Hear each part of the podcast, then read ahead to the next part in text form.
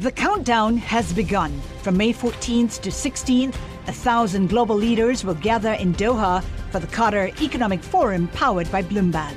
Join heads of state, influential ministers, and leading CEOs to make new connections, gain unique insights, and uncover valuable opportunities in one of the world's most rapidly rising regions. Request your invite for this exclusive event at QatarEconomicForum.com. Live from our nation's capital. How do we reopen this economy? The latest on how this pandemic is impacting farmers. What does this do for the United States' relationship with China? Bloomberg Sound On. The insiders, the influencers, the insights. We're responding to this crisis, and manufacturers are stepping up like never before. We're looking at 70 candidates for different vaccines. How do we make sure a pandemic of this scale never happens again? This is Bloomberg Sound On with Kevin Cirilli on Bloomberg 99.1 and 105.7 FM HD2. Long weekend alert. We get the latest on an optimistic jobs day from Maddie Duppler and the latest on the U.S. China front with Mark Ross, plus a special exclusive interview with DNC chairman and former labor secretary Tom Perez, as well as my exclusive interview with the Undersecretary of State for Economic Affairs, Keith Krach. Some optimistic jobs numbers on the economic front. Did you see this? President Trump taking a victory lap of sorts after the jobs gains smashed estimates last month as the lockdowns eased, while initial unemployment filings for the last week were less than impressive. The unemployment rate, folks, declined to 11.1% from 13.3% just within the last month. Now, remember, the consensus was 12.5%. So I mean that is that is really a full nearly percentage point and a half decline from what the economists thought was going to happen. So the unemployment rate 11.1%, again that's a decline from 13.3%. And that was enough to have President Trump feeling very very optimistic. But and you know I'm an I'm an optimist, but we got to be real as well, and that is before all of the uh, uh, states have started some some additional uh, closures. You know what I mean? I mean, we've got you know upticks in California and Arizona and Texas, New York. Remember, they're doing the the the enforced face mask rule in Pennsylvania, but the stock market liked it. You know, they were still very optimistic. U.S. stocks jumped on better than expected jobs data though gains were tempered somewhat by coronavirus concerns. Reading from the Bloomberg terminal, the S&P 500's rally extended for a fourth day and the Nasdaq set another record. Treasuries were little changed with 10-year yields hovering around 0.67%. And that is where I begin my exclusive interview tonight with Democratic National Committee Chairman Tom Perez. Remember, prior to taking this position, he served in the Obama administration as the labor secretary. So he knows all about these job numbers. And I wanted to know whether or not the economy is recovering fast enough and secure enough for his liking. Take a listen. We won't have a recovery until we fix the pandemic, Kevin. Uh, that's the reality. Uh, I, I want people to get back to work as soon as possible, and I'm heartened that people are getting back to work. The challenge we have here is that until we fix the pandemic and and really do it at scale, uh, we're going to continue to see record unemployment numbers. The the job report last month, the the numbers were driven largely by leisure and hospitality. That drove about 40% of the job growth, and the unemployment rate in leisure and hospitality went down to 28.9 percent. And we these numbers don't capture what's been happening over the last few days with the pandemic picking up you're seeing other uh, leisure and hospitality and other businesses having to shut back down. And so until we fix this pandemic, we're still going to be in big trouble. We're still down 14.7 million jobs since February. You look at the first time claims for unemployment, again, released today. We are at the 15th week in a row where the claims are more than twice what they were at the highest levels of the Great Recession. So I want to get people back to work. We all want to get people back to work, but this president's completely failed handling of the pandemic is going to make that really hard. Well, that's what I want to follow up with you on because the president has made a case that in order to get the uh, uh, economy back on track, there has to be some type of reopening. But former Vice President Joe Biden has argued that in order for there to be a recovery, the virus has to be under control. How do you reconcile that, especially at a time in which you're seeing in some states another uptick in the number of cases of COVID 19? How do you convince the business community, convince Main Street even, that that has to happen before we can get to a recovery? Well, I mean, you, you talk to restaurateurs, and I, I you know, I, I, talked to one business person, you know, and they they said uh, something like, uh, "We're just trying to figure out what we're going to do next week, what we're going to do tomorrow." Uh, th- there's no certainty here because there's no plan. Th- this president, when when you ignore science, I mean, a mask is not a political statement. A mask is a public health imperative, and the president has ignored that. So, if you had leadership from Washington that was setting forth with clarity what we have to do, and this president is not doing it, we could get the economy rolling sooner. Look at other industrialized countries that have flattened the curve in meaningful ways because they took it seriously. This president hasn't taken it seriously. Well, can I ask you two? I want to ask you two more questions, especially sure. from a policy standpoint. It's something you and I have talked about before. When you look at what has been going on in the UK, Boris Johnson has actually just approved another round of infrastructure stimulus in order to get the UK uh, back uh, to help the UK mm-hmm. economy. I'm wondering if you think that there is an appetite here ahead of the election for there to be a major infrastructure package that Democrats would be able to get on board with with that, or if it's going to have to wait until after November 3rd. Well, I think what we have to do is pass the HEROES Act. That's a major investment. Republican and Democratic governors are calling for aid for state and local government. I live in the state of Maryland. We have a Republican governor. He's the head of the National Governors Association. He's calling for the President of the United States to pass aid for state and local governments. I agree with that. That has to happen. The HEROES Act contains really important coverage. People who lose their job lose their health care. There's this thing called COBRA. You can continue to pay for your health care when you're unemployed, but people can't afford to pay the COBRA. It's very expensive. The HEROES Act has a provision to cover your COBRA payments people are going to lose their unemployment in the end of July. Uh, unless something's done. That's what we need to do. Pass the HEROES Act. Well, and ahead of the August recess, you mentioned unemployment. This is the final question that I have for you, sir. Uh, especially with minority communities, especially with uh, lower socioeconomic individuals in this country, they have been disproportionately affected from an economic standpoint uh, as a result of this uh, recession. Uh, what can be done uh, from Congress before August, uh, or just even in the short term from a congressional angle, in order to provide liquidity to these small businesses and also some benefits for these Americans? Well, the unemployment rate for Latinos at the end of the Obama Biden administration was 5.9%. Uh, today, it's 14.5%, two and a half times larger. The unemployment rate for African Americans at the end of the Obama Biden administration was 7.8%. Now it's double that today. Uh, the coronavirus has hit uh, African American and Latino communities and Native American communities in a huge way. And what's the president's reaction? Let's undo the Affordable Care Act. Let's not support uh, aid uh, through the HEROES Act. Let's make it harder for small businesses to access PPP. You, you have story after story after story of small and minority owned businesses who couldn't access the program while this president won't even release data on the big recipients because they're all his buddies. We need a targeted program that assists, and the HEROES Act, again, would provide remarkably important relief that would help minority communities, minority business owners get back on their feet, um, people of color who disproportionately have uh, pre-existing conditions and other comorbidities, they need access to health care. And we have a president that's trying to put a fork in access to health care. His failed leadership, we, we, what we have to do is at the ballot box in November, Kevin, that's where we're going to have to uh, solve these challenges because this president has been absolutely ineffective throughout right. this journey. That was Democratic National Committee Chairman Tom Perez. He, of course, also served as the labor secretary in the Obama administration.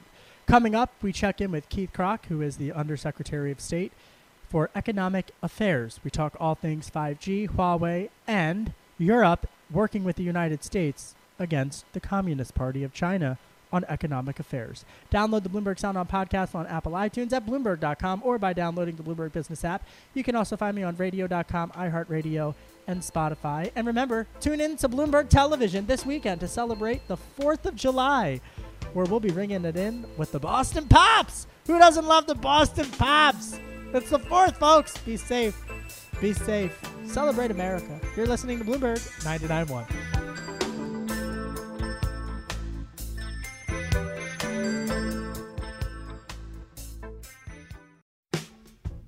This is Bloomberg's Sound On with Kevin Cirilli on Bloomberg 99.1 and 105.7 FM HD2. I was talking to Chicky Cirilli today. That's my mom. Chicky Cirilli back in Delco. And she was like, Kev, I just want a hot dog with sauerkraut. And I said, Same, mom. Have one. It's the 4th of July. I don't care what you eat, what you don't eat. But you deserve to have a hamburger and a hot dog for the 4th of July. It is going to be a really, really, really nice weekend this weekend. If you live in D.C. or, or New York City, you probably have been hearing the fireworks for a couple of weeks now. They've been setting them off. But let's not forget, of course, um, those who serve our country this weekend. And let's try to keep them in mind as well. Dog Tag Bakeries back open. They are back open. You know, of course, they're in Georgetown and they partner with Georgetown University and they run a financial ser- financial literacy not financial ser- financial literacy program to educate folks and veterans and their families to um, start small businesses start small businesses. All right my next exclusive interview tonight is with Keith Krach and we were talking all things about Hong Kong which was a huge story this week as well as Huawei because Secretary of State Mike Pompeo is saying that the United States collectively has been able to turn a corner in convincing some U.S. allies to stop relying so much on Huawei, Chinese Huawei, uh, to develop 5G platforms. We also talked about how to secure not just the international supply chain, but the domestic supply chain, and some new sanctions that have been placed against the Communist Party of China for their treatment of the Uyghurs people in the concentration camps. So, without further ado, here is Keith Krach, the Undersecretary of State of Affairs. A disastrous decision. Uh, you know, this is to eviscerate Hong Kong's freedoms uh, and imposing uh, draconian national security uh, measures. And, and, you know, if you look at uh, this legislation that's been enacted, it is taking away all freedoms, in, including freedom of, of the press. They're basically uh, bringing in their forces. Uh, the reaction is really disastrous. And I think um, a lot of companies are really worried because I think it's their clause number 33 uh, that they actually can take uh, non residents. And as you know, uh, they can take, you know, they can take it back to China where there's no rule of law. So I think uh, it's been such a great, uh, it's been a shining success for China uh, with the two party system, and now it's a one party system. And I think, you know, with this, what, what has happened uh, by breaking this Sino British declaration is, um, you know, they only got 23 years instead of 50. And, and it gets down to the, back to this issue with the Chinese Communist Party of trust. You know, WTO, WHO, the United Nations. So, you know, that highlighted on top of the pandemic, it's, you know, how can you trust them for anything? Secretary Pompeo, as well as Secretary Mnuchin, issuing some supply chain business advisory uh, as it relates to the Uyghur camps and the supply chains. What, how will that impact U.S. businesses? By the way, you know, that business advisory, uh, Kevin, it goes uh, to anybody who's partnering, uh, investing, buying goods, supporting uh, from, uh, you know, products through the forced labor camps in Xinjiang. And these are some of the most serious acts uh, of human rights abuse since World War II. You know, the whole purpose of this is to force uh, minority uh, groups to renounce their religion uh, and embrace CCP ideology. Uh, you know, in Silicon Valley, uh, we say corporate responsibility is social responsibility. And today that means refusing to participate in human rights violations and deals. And I think transparency is a key to making the difference. Um, you know, it's a fundamental business principle that uh, transparency is visibility, and visibility uh, leads to accountability. It's a magical concept. So I think by shining the light on these business advisory, as well as coupled with the 33 Chinese firms now on the entity list with sanctions, many of them are the ones that are doing business in Xinjiang. It is incumbent uh, for boards of directors conduct analysis supply chains for financial institutions. Um, it's their duty to yep. establish governance principles, investing in companies that violate human rights, and and I think even more than that, it's a moral duty, a fiduciary duty to divest from these companies. So pension funds, university endowments, uh, the emerging index funds, mutual funds, insurance right. companies, venture capitals, companies should disclose what Chinese companies they're investing in. And right. I'm confident that uh, American business will will do the right thing.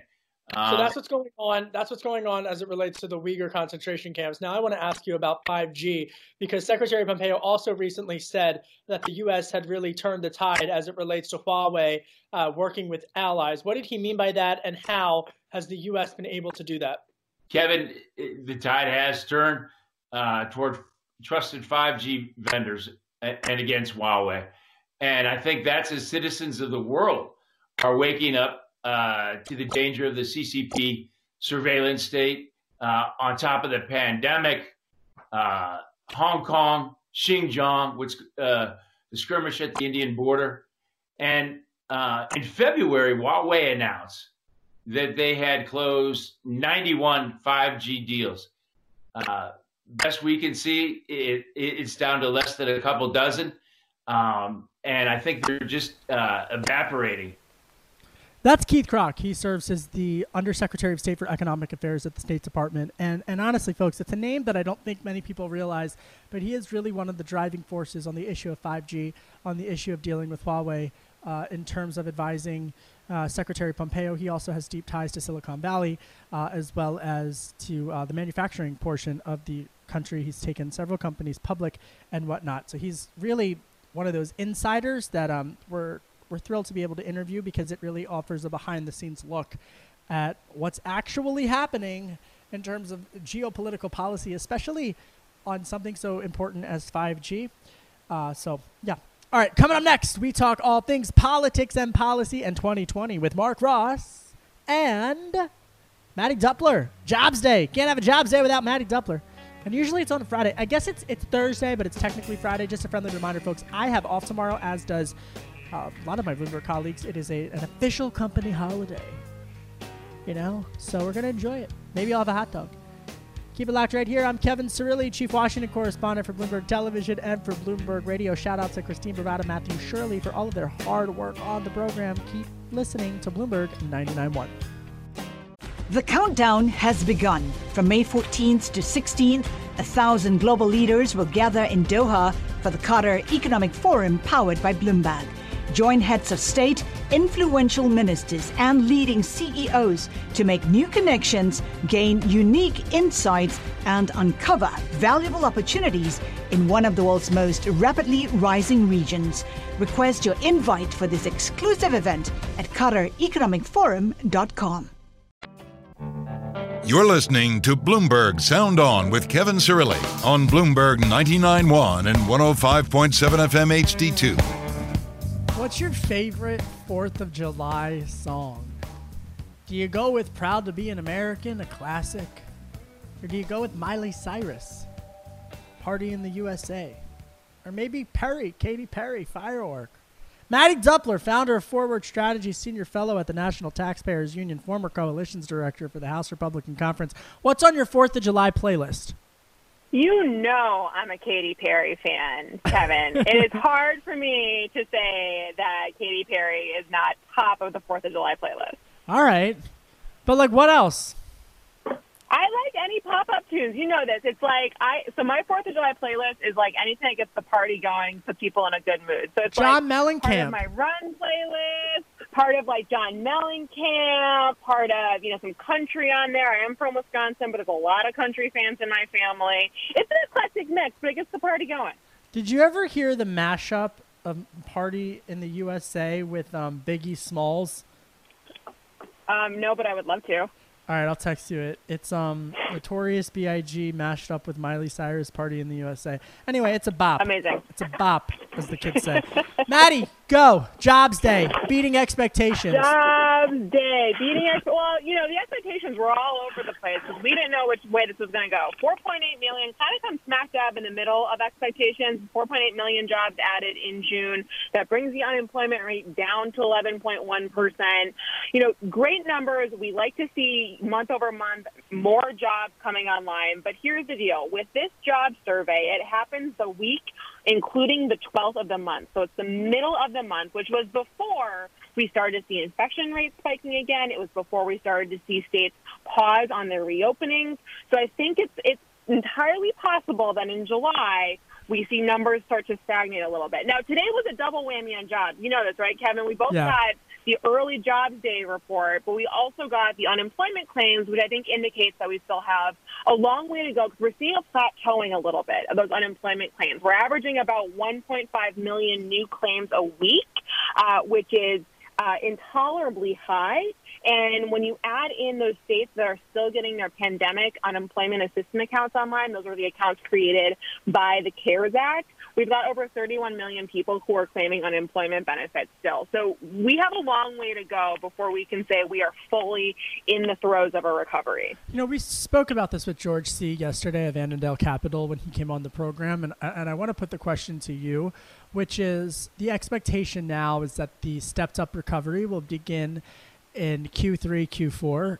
November 3rd, obviously the big Washington, D.C. political date. But the timing of the recovery and when it really starts to accelerate and taper off uh, is going to be crucial to the psychology of the independent voter heading into the polls uh, on November 3rd. My question to you, Maddie Duppler, as someone who really knows uh, the juxtaposition of the economics and the politics uh, and the policy really driving behind all of this is are economists did economists factor in an uptick in coronavirus cases in some of these in some of these states? In other words were they were is this following some type of plan? I mean uh, when when all of this was happening and we saw new york city as the epicenter we knew that the virus was going to trickle throughout the country. So were they Right. able to predict this or did it catch people off guard Well, so here's what I would say is that in a typical election cycle, right about now is when voters' ideas about the economy would start to crystallize. I think that's completely out the window. I think people are very much in a wait and see um, uh, stance right now because I think you're right that there was a recognition from voters that New York was different than, say, what we're seeing in Texas and Florida. Now, I'm not, I think it's going to take a couple more weeks before there is a position that I think will um, be reflected in the political parlance, which is like whether or not this is a, a result of people acting irresponsibly or just that when states reopen, we knew that infection rates, rates would rise as well. Now, we, ha- we have to keep that in mind. And I think that that's important, which is that the whole reason we put the country in lockdown was to flatten the curve, which we did do. We didn't want to overwhelm hospitals.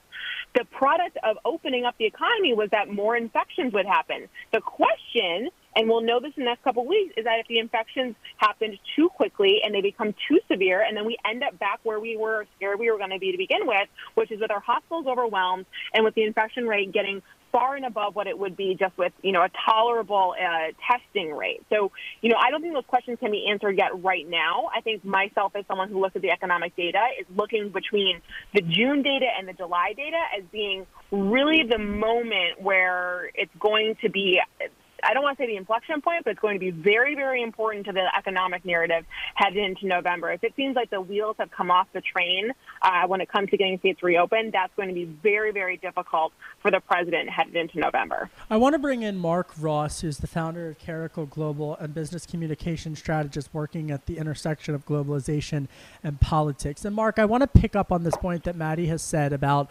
how the business community has focused not on the number of cases, but on the number of hospitalizations.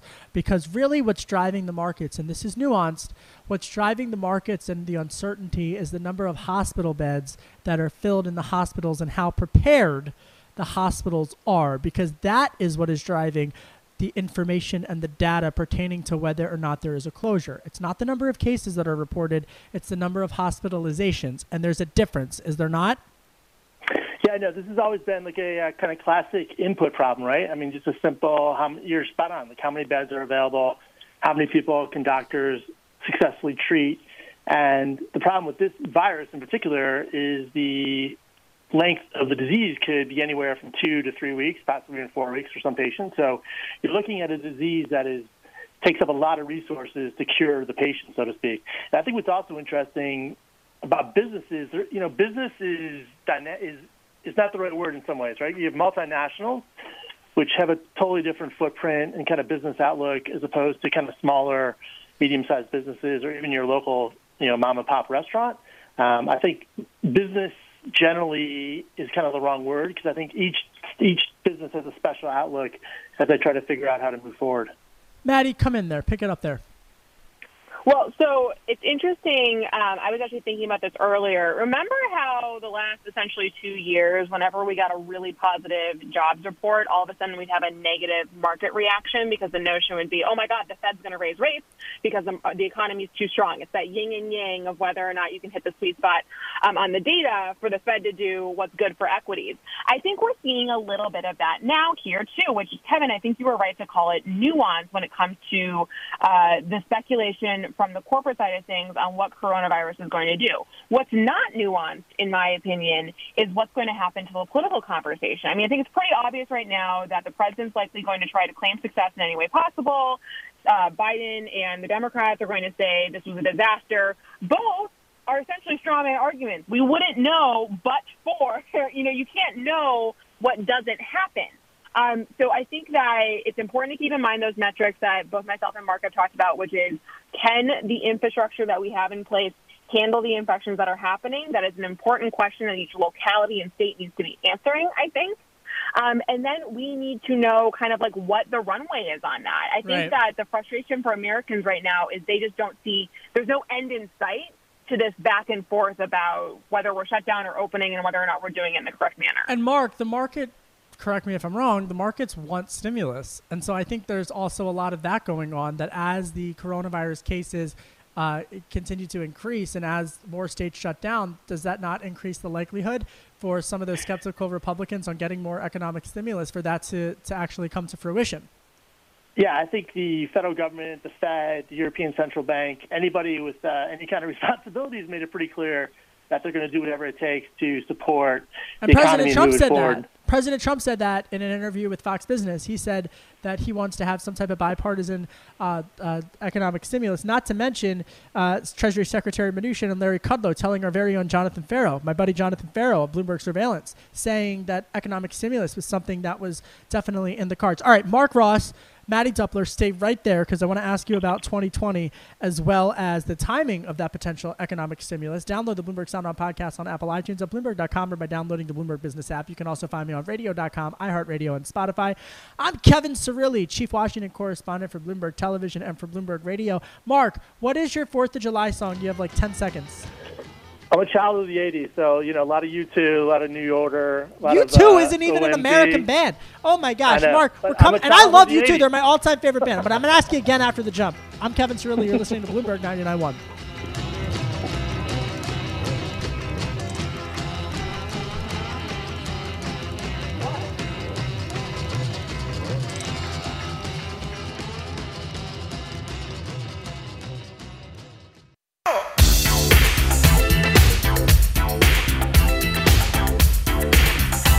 Living in America. I love it. You can listen to that for the rest of the show. I'm Kevin Cirilli, Chief Washington Correspondent for Bloomberg Television and uh, for Bloomberg Radio. Happy early 4th of July, folks. Remember, you can tune into Bloomberg Television, which is going to have a um, special on the 4th of July with the Boston Pops. Who doesn't love the Boston Pops? Am I right? You can watch the great fireworks, the greatest fireworks display. I don't know. I think Philly does it. Hey, Philadelphia, my hometown, the birthplace of democracy, of freedom, folks. Uh, I was asking Mark Ross what his favorite Fourth of July song was, and he said U2. U2 is my all-time favorite band. It is the intro song to the Bloomberg Radio Sound On show. However, they are an Irish band. So I'm gonna try again, Mark of Caracal Global. Go ahead. I would, I'll recover and say Bruce Springsteen's "Born in the USA." Pretty All right, classic. that's a good one. All right, and Maddie Duppler's here. She, of course, was the former comms director for the House Republican Conference, and we're thrilled to have her. Maddie, what was your favorite? You said "Firework" by Katy Perry. Firework by Katy Perry, but now I've been thinking about it. I love me some CCR on Fourth of July, but also We Need American Boy by Estelle and Kanye. Oh, that's a great one. That's a Uh, good one too. That's a good bop. So I asked production. Nicholas Falco says "Living in America" by James Brown. Matt Shirley. Matt Shirley said, honestly, "Werewolves of London" by Warren Zevon. I have no idea what that song is. Yeah. Okay, good. I'm not the only one. Further saying that I am a dork. and Sorry, Matt. I don't know what that is. And Barada says, Christine Barada says, under the board, under the boardwalk from the Drifters. That's nice. Yeah, Volmer. You know what's what? Charlie? I- you did that not. tracks. And then Charlie Volmer said, nothing competes with Ray Charles, America the Beautiful. Okay, Charlie, you win. All right. Anyway, all right. 2020. Size it up, Maddie. Start with you. Eh, what does President Trump have to do to turn this around? We're at the Fourth of July. This is when folks are starting to pay attention. What's he got to do? Okay, so let me be very clear. I don't think that I mean this is this is obviously a very big challenge for the president, but I'm currently in northern Wisconsin. I am in Trump country right now, and the people who think the president has got their back continue to think, think that. And that's the whole reason they put Trump in office to begin with. And I cannot stress this enough. The more time I spend out in the Midwest, the more I realize what an indictment it is of the the establishment, regardless of political party. I mean, the fact that Trump is unorthodox on policy is one thing, but he's also an unorthodox character in the way he comports himself, right? Um, but that's like Americans like that. They like someone who's talking straight with them, and that's what they think they get from Trump. So that is never going to change, no matter what the circumstances are. Americans are still going to find this authenticity they think they have with the president as being the number one most compelling thing, um, and why they put him in office to begin with. So, you know, frankly, I think that it's it's really more of a question of what Joe Biden does to lose the race. You know, if he continues, if, I shouldn't say he continues, if he gets painted as the archetype of a politician from Washington, I think that's really the nail in the coffin for him. All right, Mark Ross, your turn. I I think Trump has to give a le- legitimate reason why he should be president for four more years. He really hasn't laid out a second term agenda. It's unclear to me what him and his team really want to accomplish if they get four more years. The, and cha- the challenge for this election as well for Trump is it's basically a referendum on him. I mean, voters are going to ask themselves, do we really want four more years of Captain Chaos, crazy tweets, erratic behavior, and no, no agenda? And I think that's a huge hurdle to suddenly come out of the 4th of July and say, here's my plan for going forward. Um, certainly, the Biden people have been very successful, haven't made any mistakes. People like Joe, it's all very favorable. Um, but can Trump really give a reason for four more years? The, the jury's still out on that. What about Biden, Mark? know- go ahead, no, Maddie, go ahead.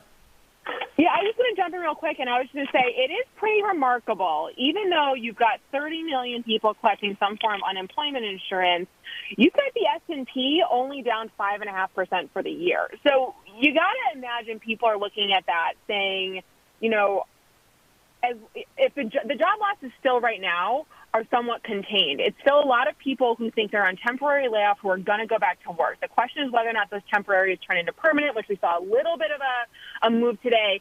But you know, I think that a lot of the country is still thinking my personal circumstances look pretty good. If you're a retiree, if you're a pensioner, and the S&P is only down 5.5 percent, and we're in the throes of a pandemic, that economic question gets a little less serious for you the closer we get to November. I, I think that's probably the calculus a lot of Americans are making.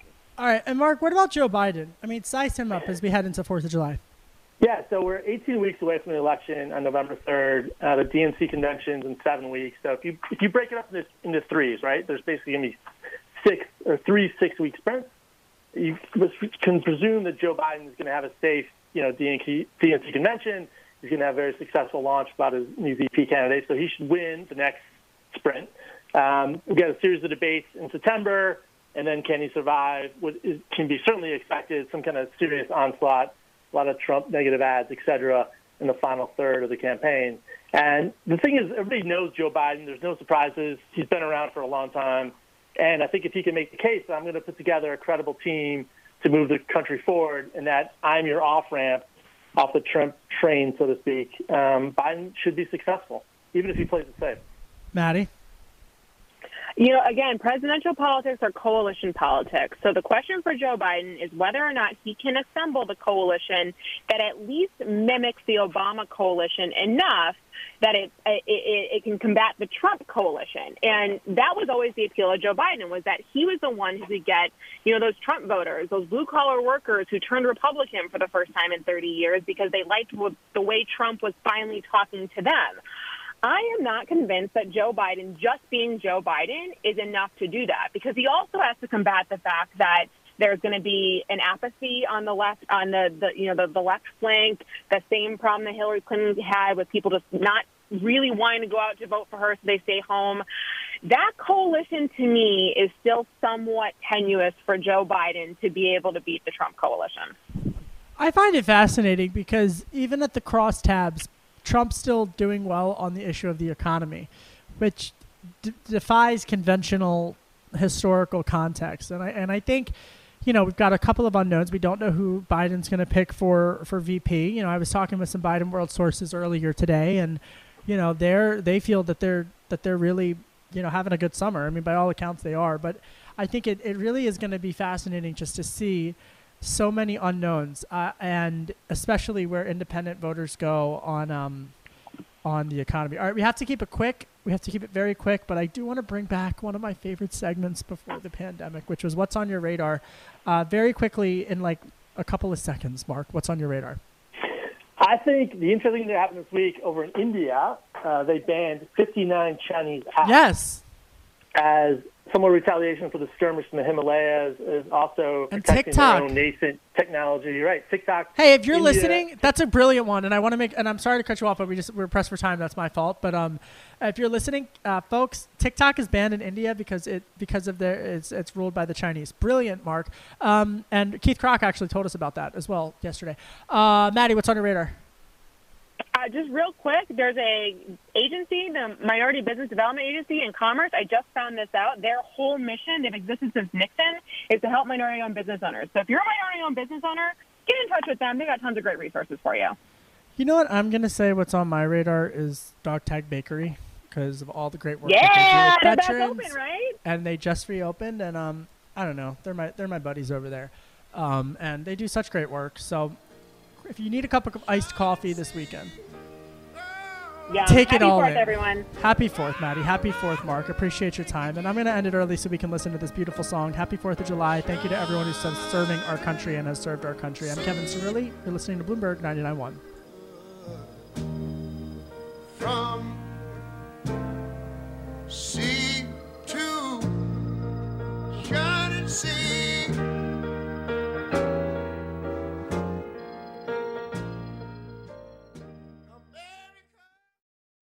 Collaborate for a greener future at the Bloomberg Green Festival, a groundbreaking celebration of the thinkers, doers, and innovators leading the way. From design and culture to technology, science, and entertainment. Hear from inspirational speakers and immerse yourself in climate solutions. July 10th through 13th in Seattle. Title sponsor Amazon. Official airline Alaska Airlines. Get 20% off using promo code radio20 at bloomberglive.com slash green festival.